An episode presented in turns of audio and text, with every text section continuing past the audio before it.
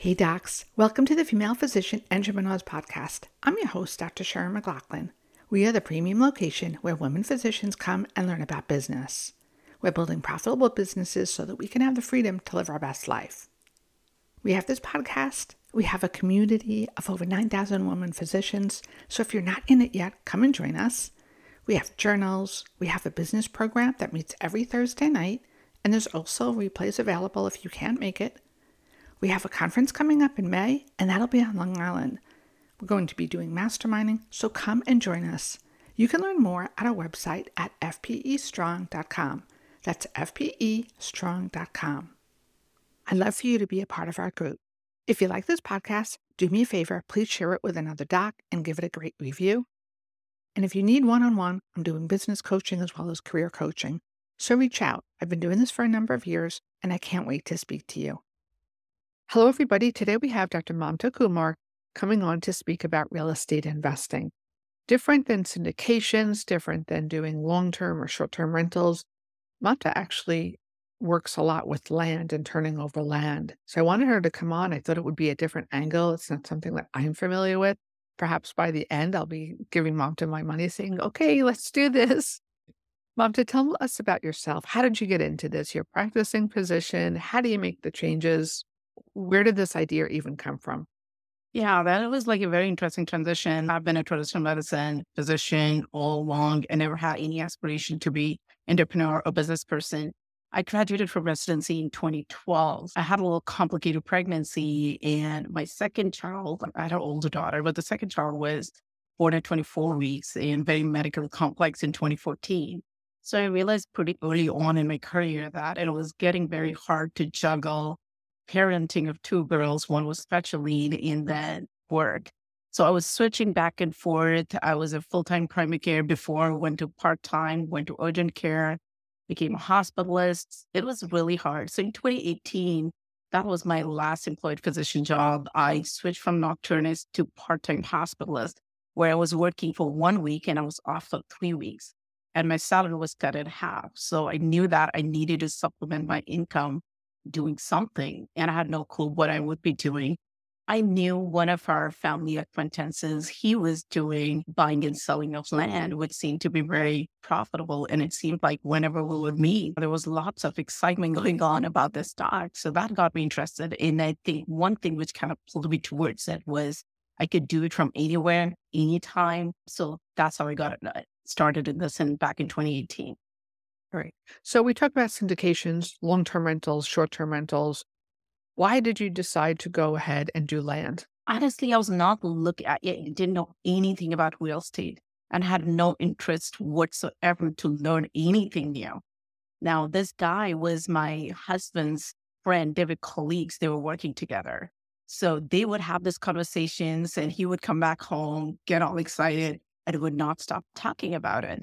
And now, like in physician community, we have lots of conversation of this real estate. But back in 2018, we didn't. Like nobody was talking about it. So I was not exposed to anything else other than land investing because he kept on talking when we would meet. We'll talk about how profitable it was and how he was able to do his full time job. And on the side, he was IT guy. So he was working from home. So he was able to do things on the side as well. Then I realized that I have three weeks off. And I was like, you know what? I'm going to give it a try. It was a very half-hearted try. I was not bought into it. I was like, I don't think it will replace my positions physician's income, which is going to be multiple six figures. I don't think it will do that. But it did that for me even back in 2018. So I just continued that way and I never looked at any other direction until 2021. Then we started to do some single family duplexes and buy more rentals for the tax advantages. Are there the same tax advantages with buying land or turning mm, over land? And I think there are different kind of models which you can have in land. But what I do is mostly like flip. I would buy from the sellers at great price and I would sell it back in the market and I make money that way. And it goes at a very fast pace, though the income is taxed at the same rate as your W-2 income would be. But one thing which I could do to mitigate that is like I do seller financing where to the buyers of my lot. I can buy mm-hmm. it in the cash, and when I sell it, I act as a bank, and they can provide me a down payment and monthly payment for years, certain number of years. It could be five to seven to ten years. So if they don't pay, then I don't get taxed on that. So I create a reserve pool, which is my invested fund, which will continue to create this passive income for me down the years, even if I decide to just stop doing land today. Mamta, what if the person who is supposed to pay you for the land is no longer paying you? Has that happened to you or what or what can you do to help prevent that? So it has happened to me twice. One time we helped them to put the property back in the market and sell it. We helped them in that process. And once they were able to sell the property within 45 days, they paid us in full. And for the other person, we they we exchanged like he the other person gave the land back to us because they didn't want to pursue or own it. Then mm-hmm. we put it back in the market. And by that time the property's value had doubled. So we sold it at the double price. So it was still profitable. For someone getting into it now that you've done different types of models, what do you think? What would you suggest? I know there's different models, and for someone brand new, what do you think is the least hassle to get into? I think first of all, you have to decide: do you want to be an active land flipper or investor like me, who who has to go and find the land, which is quite a bit of work. Like fifty percent of the business is finding the land, and then fifty percent or less is to sell it. So if you have enough time, then you can go ahead and start this business model where you do direct marketing to the landowners by different channels, social media, direct mail marketing, texting, whatever you choose to. You can go that route the way I do it. If not, then just find an active investor. You could be a passive investor in the deal or become a little knowledgeable in the land, in the buy the land, which is in the appreciating market, because I've seen the property's value go from 25K to 75K within like in a matter of a year. So there are so many different ways, or you can do a joint venture, things like that. For those listening out there, what are your suggestions for them? You have three tips to look for. If I'm going to look for a deal, maybe at this point we're going to be a passive investor. We don't want to go and look at the property. We don't have time mm. for that. So what would they what should they be looking then in that case, I really think, first of all, education is the power. You need to be knowledgeable, you know, what the different options are and which one is the model which you're going to be using. And if you want to be a passive investor, then you'll have to find an active investor who's credible, known to be doing and has a track record that they have not had any issues with their deals and things like that. That would be my advice for sure. Right. And then diversify. Go.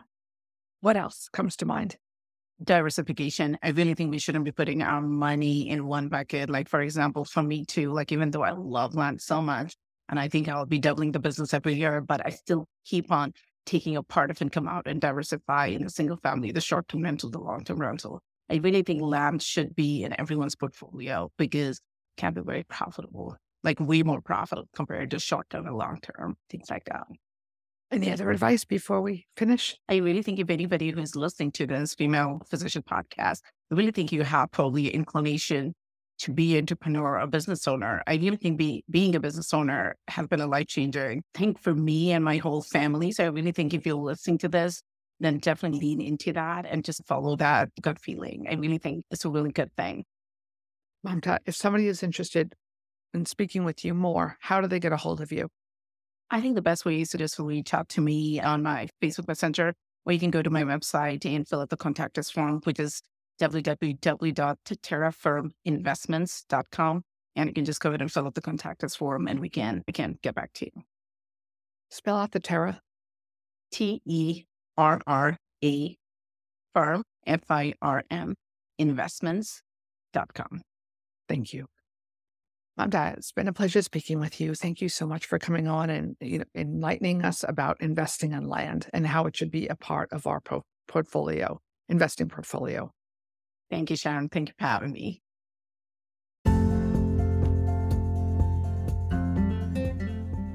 Thank you for joining us on another episode of Female Physician Entrepreneurs Podcast. If you like us, please give us a nice review and tell your family and friends about us. We'll see you on another episode.